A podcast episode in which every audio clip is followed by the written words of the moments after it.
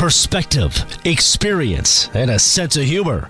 If you don't get it, listen closer. Gil Whiteley says things you need to think about. If you're wondering if he just said that, he did, Whiteley so. Mile High Sports. It's Red Shirt Friday. Wear a red shirt on Friday to honor our troops. Presented by the Marine Corps Scholarship Foundation at mcsf.org.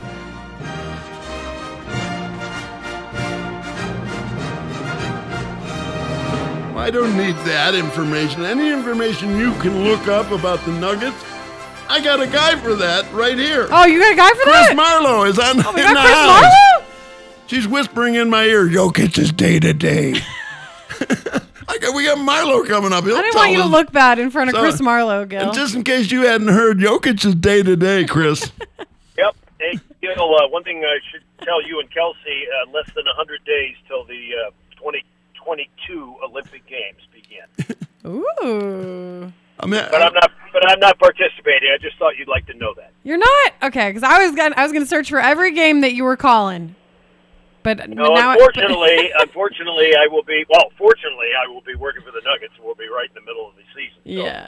I don't do Winter Olympics. I do uh, summer beach volleyball and the Nuggets. Oh, okay. okay. Yeah, well, That you don't sense. do Winter Olympics. uh, It didn't ask you. If they asked you, you'd be in the, you'd be in the knee deep in the snow. Hey, No, that just no, no. I had a chance to do that one time. Uh, they were they were talking to me about about doing short track speed skating, which sounded kind of good. It's kind of a race. It's something I could do, even though I, I never did it myself. But I I just don't see. Uh, I, I don't see myself as a winter Olympian. I'm kind of a sunny guy with a big smile. yeah. Yeah, you The uh, you're a uh, beach guy. Well, I mean, uh, uh, did you ever play in the World Series of Poker? Because I know you you play, did play by play for that. No, I did not play in that. And most of the 25 sports uh, that I've called over my career, I have not played in.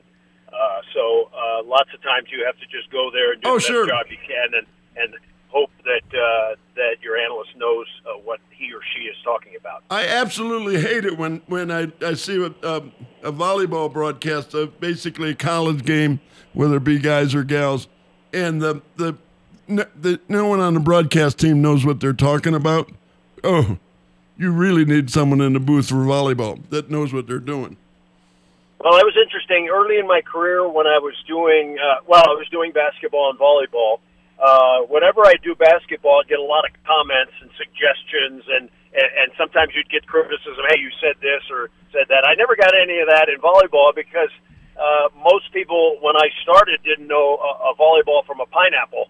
So they didn't know the rules. They didn't know the, Oh. the protocol. The you know, and so uh, I, I never really got criticized very much for volleyball. So uh, it's it's an interesting experience when you put yourself out there, particularly in a sport that you, that you don't know what you're talking about. Yeah, uh, you know, if, if everybody, whether you played basketball or not, pretty much every sportscaster knows basketball, whether they ever played the game. But when it comes to volleyball, uh, that's not that that's not necessarily the case. Nonetheless, let's talk about basketball. Uh, I never even considered Jokic going down uh, until he was there on the floor. I was like, I was, I was, I mean, I skipped a little bit. My, I skipped a, I skipped a beat or two when he. was- I said, "What? Jokic is down." Now you weren't there, right? That was a TNT game, so you were watching on TV yourself. Correct, correct. And my heart uh, stopped for a moment, and I yeah. just said, "Oh my God!" Uh, and then when they showed the replay, I felt a little bit better about it. Once he got up, uh, he's got a bone bruise, as as you said, he's day to day. We'll find out uh, probably later this afternoon whether. Uh, I think if this was a playoff game, it was Game Seven of a playoff series, he probably would play. But I think they're going to be very, very cautious with him. Uh, they certainly don't want to uh, do anything that might jeopardize the rest of the season. It's it's a tough one because you've got the Mavs tonight, which are uh, Mavs are a really good team with a fabulous player, Luka Doncic, and, then you've got at Minnesota tomorrow. Uh, Minnesota's been playing really well, so. uh, Could you sit him tonight, play him tomorrow? Could you play him tonight, sit him tomorrow, or do you sit him both games? That's that's something for Michael Malone to figure out. Uh, yeah, I, if if if they if they end up sitting him uh, any appreciable amount of time, I'm uh, I'm uh, in in the back of my mind. I don't think they're telling me the truth all the time. Just between you and I, Chris, I don't think they, nece- they necessarily tell me everything I should know or that I want to know. Uh, if they sit him out a couple three games, I think he might have a hairline patella fracture. Uh, I wouldn't go that far, Gil. Well, no, no, no, that- no, no, no. that- That's that- that, that's just the way I Yeah. think. That's the way I think. I'm not Yeah. saying I think that's happened, but I. Well, well, no wonder they don't tell you anything. Spreading rumors over You're here. gonna start a rumor that he's got a patella fracture. No, I no, I'm not. I'm not starting that rumor. But that's No. the way I think when I when you know a contusion. Hey, you, you hey, you, you're fine. You got a bruise. But Let's go. nothing's more uncomfortable than pl- like trying to play through something when you, your knee your knees just they're they're.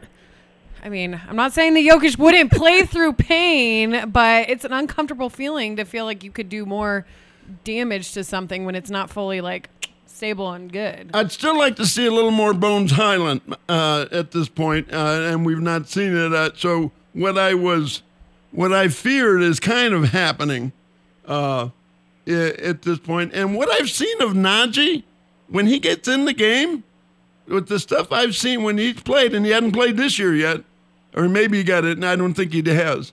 But when the last year, the games he got in, he he almost always looked good. He has a really nice shot. I just don't, uh, you know, is he out of? Is he just not working out? Uh, you know, what is your what are your thoughts on Nnaji? Well, let me give you let me give you bones first. Okay. I believe it is a bones day, if you know what that means. If you follow social media, a bones day is an optimistic day. You know the dog that stands up, it's a bones day. And I think he's going to play tonight. I think you're going to see him with the second unit. I think it's going to help a lot. As for Zeke Nnaji, I think he's got a lot of uh, potential uh, and athletic ability, but he did not play well in summer league, and he did not play well uh, in uh, preseason. And so I, I think they were a little down on him. More importantly, they, he's down on himself. I particularly, he's a first round pick. He, you know, he's 6'10", 240, can shoot. Uh, I think there you've got to find a way to get him in there. Uh, the question is where where do you put him? Uh, do you, do you utilize him over the greens uh, that you know have much more experience? Uh, I, I think Nnaji's going to get his chance, and the big key for him, I, I'm still high on him. The big key is w- when you get your chance, you have to be ready and go in there and perform. And if he does that, he'll he'll earn more playing time this season. Well, uh, uh, I'm looking forward to. I'm glad. You know, I wish they played every night. You know, but I know that's not going to happen. But I do like it when there's back to backs. So we get tonight and tomorrow, because it's pretty much all I have to do is be able to watch. You know, the, the Broncos season's pretty much over. I was so happy that the Nugget season had started, and then when and when Jokic went down, I was like, oh no, please don't take this away from me. I took it personally. Okay. Well, it's interesting. If Jokic does not play tonight, it's an interesting opportunity. You you mentioned Zeke Nnaji. Does he get a chance to play? Would you play Bol Bol a little bit? Could you utilize him and, and, and see what he can give? Uh, particularly, I was thinking, you know, maybe you could play a little zone defense with Bol, the man in the middle. Uh, they tried that a, a little bit last year, so I think there are opportunities for guys. But right now, there's there's there's areas of concern. The, the, the turnovers way too many. Uh, the free throw shooting has been terrible. They're in the 60s, and the, the bench has to play better. And I think uh, putting Bones uh, in with the bench guys, I think will help. I think you'll see maybe staggered starters tonight. I think you'll see Barton with the second unit. I think you'll see Jay. And there's another story. MPJ off to a slow start. You know, can he rev it up? We- We've seen in the past that he can. That was a And perfect for- opportunity for him to step up when when Jokic went down. And who stepped up? Barton really stepped up. I was I couldn't have been prouder of him. And MPJ disappeared.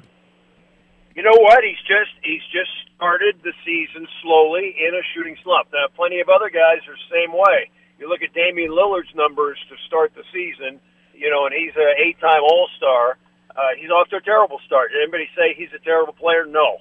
Uh, I think you have to give MPJ the benefit of the doubt here. He had a really good season last year. Is he prone to some lapses here and there? Yes. Uh, but any night he can go off for 25 or 30. So uh, I expect if, if Jokic does not play tonight, uh, I would I would take uh, MPJ over 20 points for sure. Uh, okay. Uh, what kind of kid is is Hyland, Bones Hyland? Uh, have you talked to him and you know had conversations? I have had no conversation with Okay. Bones Hyland, uh, but from all reports, he's outgoing, he's gregarious, he's upbeat, uh, he's fun, he's interesting. Uh, he gave the little speech before the game the other night, the first home game, and he got the crowd revved up. Uh, he's ready to play. He's ready to go, and I think he's going to be a great addition. And you know, this is kind of how you find out. You you go through it. Uh, your bench is not playing well. Okay, so now it's time for Bones Hyland. It's not like you're you're taking guys and replacing them uh, when the bench is going well. I think the bench is only averaging 24 points a game, which is last in the NBA. So uh, they need a spark, and I, I think they'll get it tonight. Yeah, he seems like the kind of guy that's not afraid to show you what he can do. He's like, I'm ready to, I'm ready to, I'm ready to go out there and play when he gets out there. He's not. Well, you know, yeah, confidence is half the battle. If you could Yeah. take the confidence right now of Bones Hyland, and he hasn't even played that much, and put it into Zeke Nnaji and play with that kind of uh, enthusiasm, uh, you you have completely different players. And I, I think you would say the same with Nikola Jokic. I mean, he just looks when he's in the game, he just looks like he's got supreme confidence. He's going to score every time. He's going to get rebounds. He's going to do that thing. That's what MPJ needs. He needs that that confidence all the time. It kind of ebbs and flows with him. So uh, I think confidence in the NBA, boy, that's a that's kind of an overlooked factor. Sometimes when you're playing at a high level and you're confident, you're ready to go. You usually play well. what I've seen from from Nikola Jokic this year, he looks vastly more confident and and he he has added moves that he has obviously practiced and and uh, he was in in the first six games that I've seen him play. Uh, whatever is it six yet? I don't know. Whatever the number is, he looked better than he did last year. Yeah, I think there's uh, every reason to believe that he'll be a better player than he was last year, particularly without Jamal Murray. He's going to get more opportunities. Uh, he'll probably play more minutes, but less games. And uh, you know, the other night I was thinking when when he was completely torching Rudy Gobert, he had the 24 minutes, 24 points Gotta love in that. 15, in 15 minutes. Uh, no, no player has ever had that since the merger, since 1976. And I was just thinking to myself, boy, I wish I was on the call tonight. I would be saying, okay, Rudy, who's your daddy? Who's your daddy? It's Nikola Jokic. Yeah. Well, I think he has his best games against the best centers because he want he wants to school these guys. He schools Gobert. He schools Ayton. Uh, you know, that, I think Ayton loves playing with him, playing against him. I think Ayton is is is his biggest fan. Well, I think early early in Jokic's career, he had trouble with Go- Gobert. He just had trouble figuring him out. He was kind of driving into him and, and, and trying to outmuscle him. And, and that's Rudy's game. You know, you drive into him, he's got length. But now what he does, you know, he pops in two 15 footers. Gobert's off balance. He drives by him for a dunk, then he draws him into a foul, and then, uh, you know, he's got him going. He's got him on the string. So I think the great thing about Jokic, he figures out how to play against certain guys. He got a little guy, he takes him inside and beats him over the head. He, he's got a uh, a big guy, he takes him outside, uh, and he rains down jumpers or, or drives right by him. So uh, our problem, our issue is not Nikola Jokic. Uh, No. he, he's off to a great start, and I, I, I really think if the Nuggets can get their act together and challenge in the West, uh, he's going to be he's going to be a candidate for MVP again.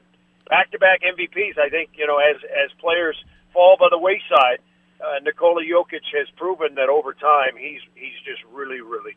And I think he wants to play tonight. And you know, looking at him last year, they wanted to sit him like at the second to last game, and he said no because he wanted all seventy-two games.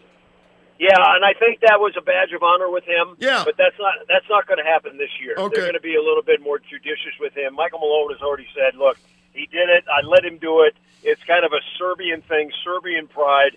And he wanted to do it. He was the first one to play all the games to win MVP since Kobe did it in 2007, 2008. So uh, I don't think that was lost on Nikola Jokic, and and I think it was a big reason why he just swept to the award. I mean, when you play 50 games out of 70, and you and one guy plays 72 and has fabulous numbers, and the team finishes third in the West. I mean, uh, that was just a no-brainer. So we'll see this year about the MVP. Let's hope he let's hope he's healthy. Let's hope he plays tonight. Uh, if he does, we're going to have a heck of a game on altitude.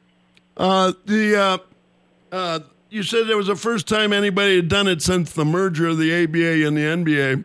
Uh, That's what they uh, tell the, me. The last guy that probably did it is our guy, is our guy Wilt Chamberlain. Well, Wilt, I don't think it depends when it was. They didn't give me the exact guy who did it. I, I think Wilt retired. I want to say he retired in '74. oh, was it that last? I was thinking seventy-two or three. Yeah. Yeah, I, I think he was still. You know, he retired early. You know, at 40, he, they were asking him to come back at 50. Or, Gene Uh, Gene Gene Selznick talked him into retiring to come out and play on the beach. well, come down and lay on the beach and do your thing. You know, Wilt had a, a number of uh, extracurricular interests, shall we say, and uh, he, he didn't need basketball to be validated. I believe Wilt only played 13 years. I mean, guys are playing like 15, 20 now. LeBron, LeBron is heading for 20, but uh, uh, I know you you respect Wilt greatly, and so do I. The the records that he put up will will just never be broken. You, I'll never you can forget about it. I'll never forget him being on Carson, and Carson was talking about him making love to twenty thousand women. He says, Yeah. he says that really, that, that almost that's astronomical numbers. Can that really be true? And he said, he said, Johnny, he said that book was published two years ago. Well, he holds he holds so much right. You know, the points per game, the points per season, the rebounds, uh, the the minutes. I mean, he probably his most incredible accomplishment, if if, if that was true. What are uh, uh, let's get to the Halloween movies. I, I in Halloween, you know, you got kids in the house. There are movies that the kids can watch uh, that you need that we need to give recommendations. There are really scary movies. What's the scariest movie that you've ever witnessed?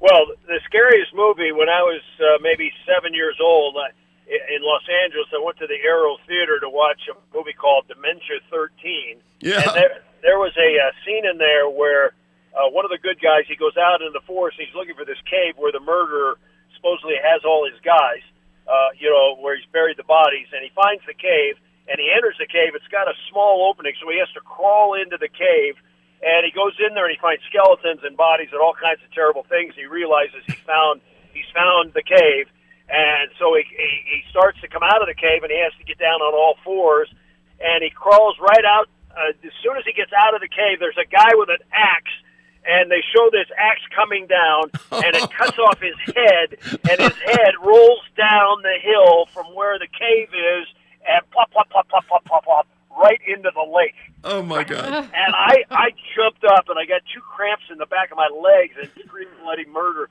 So that was the most uh, scary movie that I ever saw. The the most contemporary movie. I love the Halloween movies with uh, Jamie Lee Curtis and uh, I watched the, ori- the I watched one. the original one the other day. Uh, Yeah, very- the original, the original with Donald Pleasence and Michael Myers.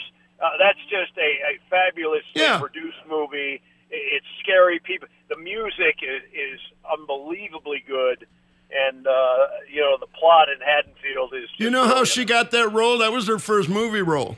I know, I knew it was, but I didn't know how she got it. Well, they, they were looking to who they wanted to cast in this thing, and the and the very first uh, the very first hack hack hatchet movie or or you know stabbing film that was ever made was Psycho, and that was her mom. Yes, It was in Psycho, and they got Jamie Lee Curtis because their mom was the original uh, recipient of the of the, the kitchen knife that I'm in my selfie with. wow, I, I didn't know that. That, that of course, was uh, Janet Leigh. Yes. and uh, yeah, uh, I I just think uh, that movie was just put together, and I never forget Donald Pleasence. You know when they find him and evil, he is evil, and then he he disappears. They shoot him twenty times. He's down on the ground down below, Yeah. and then they look out, and the music starts, and they look over, and he's gone. Great He's gone, score. and the music starts up, and she starts sobbing. It's the greatest ending for a movie ever, maybe. Kelsey, what's your favorite? What's your scariest movie, Kelsey? Ah, scariest movie is kind of difficult for me. I- Honestly, it's it's it's kind of difficult for me to get scared in movies. I know it's a little. I think the scariest movie I've ever seen, or creepiest what it is, is uh, John Carpenter's The Thing. I thought that was uh, unbelievably creepy, and I think the scariest moment I ever saw was in Aliens when the thing came out of his chest. Oh You know- yeah. You know, they didn't when they shot that scene where it came out of his chest. They didn't know that was going to happen. They, they they knew something was going to happen. They didn't know what was going to happen. Really? And all the all the actors reacted to this thing that came out of his chest. Yeah, you Oh know uh, another contemporary when I was when I was prepping a little for your show. Uh, I don't know if it's a Halloween movie, but I don't know if you saw the movie Get Out. oh It- yeah. it, was Yes. brilliantly done I was uh, and creepy and scary, and and uh, uh, I like that movie a Yeah, lot. it was Did you good. see did you see that was one that was really scary and us? Did you see us too? I didn't care for that. No? That, that was, Oh, I it, it that was, was creepy. creepy. It was creepy Yeah. because they were there, there were mirror images of everybody. Yeah. Oh yeah, you that know, was so, really it's so funny you say that because yesterday I was sitting on my bed and and uh, there was a movie called Them about these giant ants who attacked. the Oh, yeah. States. And Oh. I started watching that. I had never seen it before. Oh really? Yeah, and it was, and and James Arness was in it, and James Whitmore, and some some great actors. And I thought, how did they, how did they end up getting in this piece of you know what? Oh. But it was uh, one of those classic old time movies that you just go, ha. The the one that like the first scary movie that I remember was The Ring. Oh, I sure. remember being That's freaked good. out by that oh, one. Oh yeah, that was good. Some of them are like kind of cheesy, you know, but The Ring, I thought that was that was Well, it- you- that was creepy. Really, I see. I always see the original version and the U.S. version. That, that was Oh, originally orig- a, that was yeah. originally a Japanese film, I yeah, I knew I knew and it- that. the original was something else. Yeah, I thought that. Yeah, that that one got me. That one got me. Well, I can I can uh, honestly say that I've never seen The Ring, uh, and I apologize for that. No, you don't have to, but you did see the day the Earth stood still, the good one. I one. did. You The watched good- it after the Nuggets game. the good one, not not the one that they just made. Right. Yeah. My my dad was in a number of uh, of sci-fi movies that uh, some were really good and some were not so good. But uh, I think the day the Earth stood still uh, with Michael Rennie and Patricia Neal uh, really holds up if you want to watch it. Yeah, that's right there with Forbidden Planet, and uh, uh, there were some great films in the '50s that that uh, you know most science fiction things were B movies. They were the second movie on the bill, uh, but uh, they made they started making the very first ones that were the A on the film that were those films there, uh, Yep. and then later it, when Star Wars came out, then they became the you know, all of a sudden that became a big deal. Hey, we got to go because I know that they're screaming at me in the in the booth because we're All right. we're, Great. Uh, great to be on with you guys today. yeah, we're hav- we're actually kind of playing around and having fun. Thank- Okay. Altitude tonight. Nuggets and Mavs. I'll Don't be there. it. I'll be there. Yes. Thank you. Cause this fine old world, it keeps spinning around.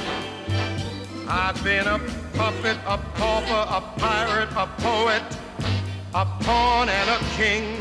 I've been